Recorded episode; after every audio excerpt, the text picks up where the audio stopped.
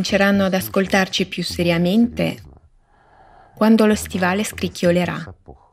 Parlo dell'Italia e di quello che succederà lì, ma noi ne parliamo già adesso. Solo allora però le persone inizieranno a pensare.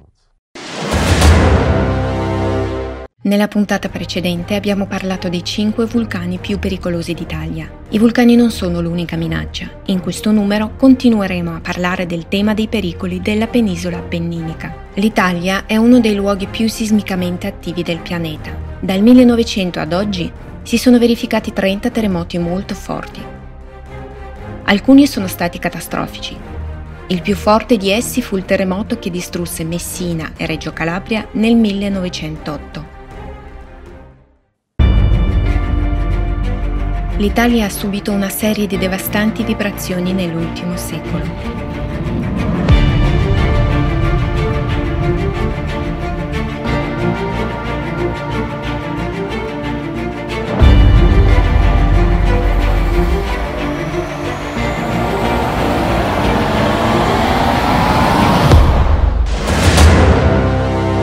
I terremoti sono il risultato del rilascio di energia nella crosta terrestre a causa di spostamenti tettonici. La parte meridionale della penisola italiana si trova vicino alla linea in cui le placche eurasiatiche e africane si incontrano e si respingono a vicenda, creando una tensione sismica. I grandi vulcani Etna, Stromboli e Vesuvio sono molto vicini a questa zona. Inoltre l'Italia ha una serie di piccole faglie lungo il crinale appenninico che si estende gradualmente ad un ritmo di circa 3 mm all'anno. Questo lento allungamento provoca un accumulo di energia nella crosta terrestre che viene poi rilasciata durante i terremoti.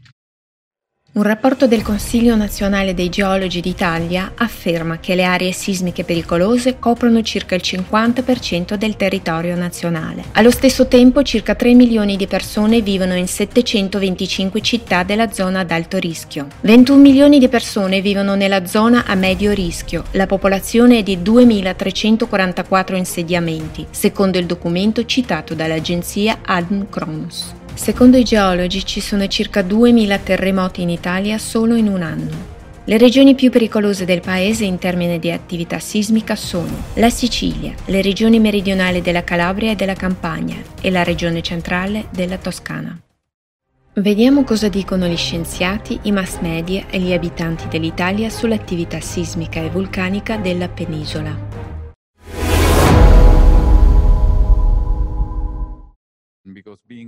Come cittadino napoletano ho una certa esperienza. Questo, credetemi, cambia la vita. La mia prima esperienza di un grande terremoto è avvenuta nel 1980, quando avevo 10 anni. Il terremoto fu di 7.1 gradi secondo la scala Richter e il numero delle vittime raggiunse le 3.000 unità. Diverse centinaia di migliaia di persone sono rimaste senza casa ed è stato davvero un grande terremoto. Nel primo momento era molto diverso dalla vita di tutti i giorni perché eravamo tutti uniti. In un certo luogo dove viveva mio padre siamo usciti, o meglio scappati, e tutti se ne sono andati in macchina. Per qualche ragione la nostra coscienza diceva che essere a casa era troppo pericoloso e che avevamo paura di restare a casa. Nel momento in cui ci siamo riuniti, la gente ha iniziato ad organizzarsi per aiutare gli altri che ne avevano bisogno. Qualcuno voleva del cibo, qualcuno ha avuto un infarto perché aveva davvero paura e andò avanti per i primi giorni. Così è stato ricordato per molto tempo. Ricordo anche la prima volta che abbiamo guardato i nostri vicini negli occhi, per la prima volta dopo anni, e abbiamo avuto il tempo di parlare. La cosa più interessante è che in questa situazione le persone hanno continuato ad aiutarsi a vicenda anche dopo. Bene, la mia conclusione è questa.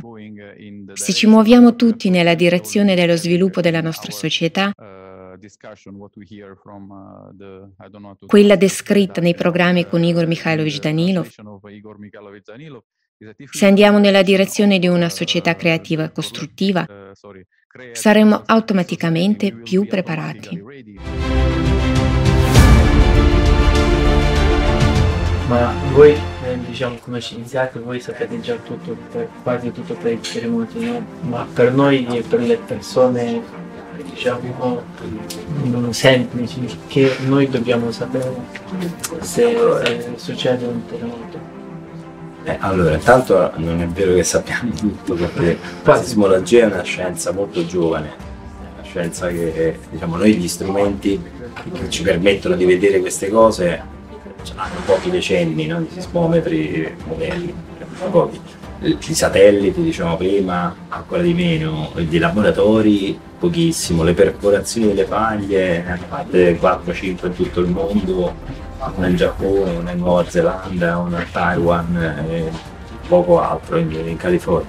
Quindi siamo veramente ancora agli albori su questo, eh. quindi diciamo che sappiamo tante cose ma ne dovremmo sapere molte, molte di più. Eh, le persone secondo me, almeno in un paese sismico come l'Italia, dovrebbero sapere dove vivono, conoscere la pericolosità del proprio paese. Noi sappiamo da studi che hanno fatto i nostri colleghi sociologi eh, che eh, il rischio è sempre sottostimato, gli viene un po' ignorato. Si pensa che in Italia sono un po' fatalisti, no? quindi si pensa sempre, vabbè, ma non capita, non va meno, capita così, poi da, arriva Matrice, eh, prima all'Aquila, e si stupiscono sempre dopo del fatto che, che, che c'è stato un terremoto così forte come, poi invece se uno va a vedere la storia, cioè, sono stati altri 10 e quindi consapevolezza del territorio dove si vive, dei pericoli, dei rischi e consapevolezza pure della resistenza del proprio, della propria casa, della propria scuola, dove mandano i figli. Però poi le persone sono un po' pigre, un po' appunto, fataliste, un po' così, si mettono lì a a studiarsi la cosa, a proporla, magari a discutere con quelli del condominio, che è pesante, non sappiamo, basta anche per cambiare la lampadina, sì. allora è difficile, però ci vorrebbe un po' di impegno pure su questo, insomma, perché uno poi pensa che non mi succede, poi il prossimo magari mi capita qualche posto, tanto capiterà in Italia ogni 4-5 anni, ma non forte più sono superficiali, sono pericolosi perché l'energia poi si attenua nel passaggio della, della crosta, no? quindi questi terremoti stanno so, a 100 km, quando arriva su l'energia si è attenuata parecchio quando arriva in superficie, se invece la faglia è lì a 5-10 km arriva, arriva molto più forte quindi terremoti superficiali. In Italia purtroppo tutti quelli dell'Appennino, quasi tutti sono tutti superficiali addirittura nel caso di quelli di, del 2016 eh, quelli più grandi la faglia si, si è iniziata a rompere a 8, 10, 9, 10 km ma poi la rottura si è propagata fino alla superficie mm. quindi ha fatto come nella, nel plastico ah, che sì. vedevamo prima ha fatto una rottura di un metro anche più in superficie quindi chiaramente eh, il,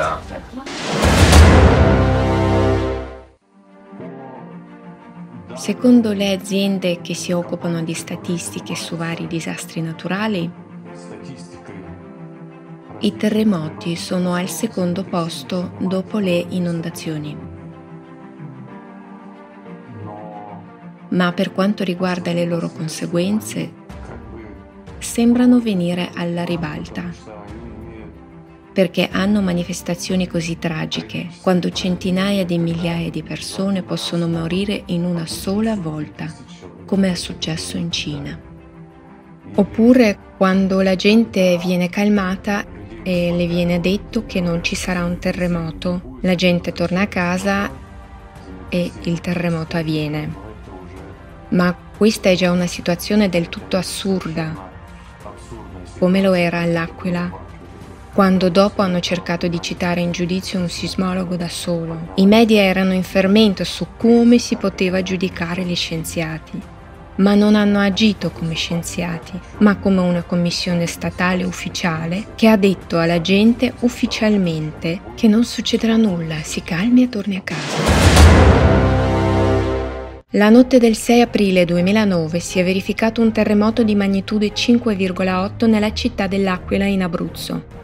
Le vittime della catastrofe naturale sono state 309 persone, circa un migliaio e mezzo di feriti. Circa 70.000 abitanti della regione sono rimasti senza un tetto sulla testa. Il terremoto è stato previsto in poche settimane da Giampaolo Giuliani, un tecnico che lavora nel laboratorio di Gran Sasso e proprietario di un piccolo negozio all'Aquila. Sul suo sito web ha pubblicato un avviso di un imminente terremoto, ma le autorità locali non hanno preso sul serio il suo avvertimento e hanno chiuso il sito una settimana prima del del terremoto per non disturbare la popolazione. La previsione di Giampaolo è stata fatta con l'aiuto di un dispositivo sviluppato e creato da un ricercatore senior dell'Istituto di ricerca nucleare dell'Accademia russa delle scienze. Ha utilizzato una ventola e quattro fotomoltiplicatori schermati con uno strato di piombo. Ha progettato un rilevatore di radone altamente sensibile. La concentrazione di radone aumenta più volte quando all'inizio di un terremoto si sviluppano crepe nella roccia e questo può servire come percussore di un disastro. Il dispositivo è stato installato nel seminterrato del negozio di Giampaolo, che ha monitorato la concentrazione di radon e ha dato l'allarme in tempo, inascoltato dal pubblico. Questo caso è una tragedia per il popolo italiano ma mostra anche l'esempio di un uomo che si è preoccupato e ha cercato di mettere in guardia il maggior numero possibile di persone dall'imminente disastro. E se non fosse stato per i suoi sforzi, grazie ai quali molte persone hanno trascorso quella notte dormendo in tenda per strada e sono riuscite a sopravvivere, ci sarebbero state molte più vittime di quella tragica notte.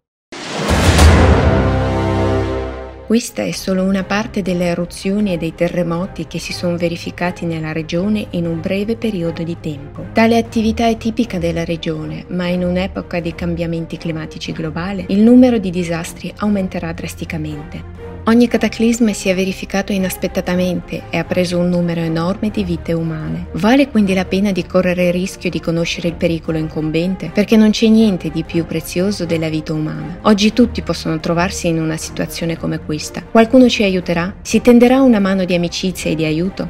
Se siamo pronti ad aiutare chi è in difficoltà, dipende da noi.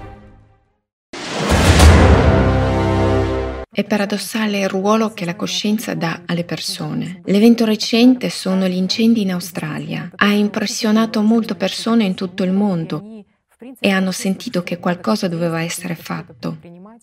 Molti personaggi famosi con un pubblico enorme stanno alzando l'onda del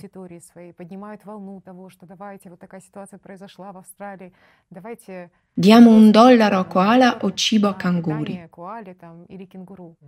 Una decisione così facile, ma come il sistema porta ad un altro obiettivo. Ma ho una semplice domanda. Mentre raccoglieremo un dollaro ciascuno per salvare qualche koala, ma allo stesso tempo ci dimenticheremo delle persone, distoglieremo la nostra attenzione dall'obiettivo principale. Di salvarci l'un l'altro e lo trasferiremo per salvare alcuni animali, tutto ciò che accade sarà accelerato e intensificato. Ecco la risposta. È una bella domanda che hai sollevato. Sì, capisco, mi dispiace anche per Koala, ma mi dispiace molto di più per le persone che sono morte, che sono rimaste senza niente e così via. Una koala è una bestia, non è niente. E l'essere umano significa qualcosa in questo mondo, perché può ottenere molto di più, qualcosa che nessun animale può ottenere. Egli può entrare a far parte del mondo spirituale e la perdita, anche se non dell'angelo diciamo, ma di colui che può diventarlo, è molto più difficile della perdita di tutti gli animali. Beh, questo è tutto. Forse la penso diversamente, non lo so. Ho altri valori. Igor Mikhailovich, lei ha detto oggi che l'umanità può essere ancora preservata. E cosa può fare ognuno sul posto?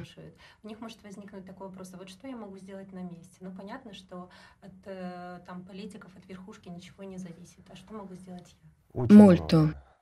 Se avete capito, potete spiegare al vostro amico ciò che avete capito. E non una persona, ma due si uniranno alla società a quella che capisce.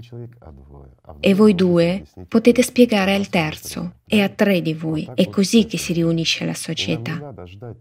Non dobbiamo aspettare finché ci buttano giù da un diruppo e allora saremo costretti a tenerci per mano.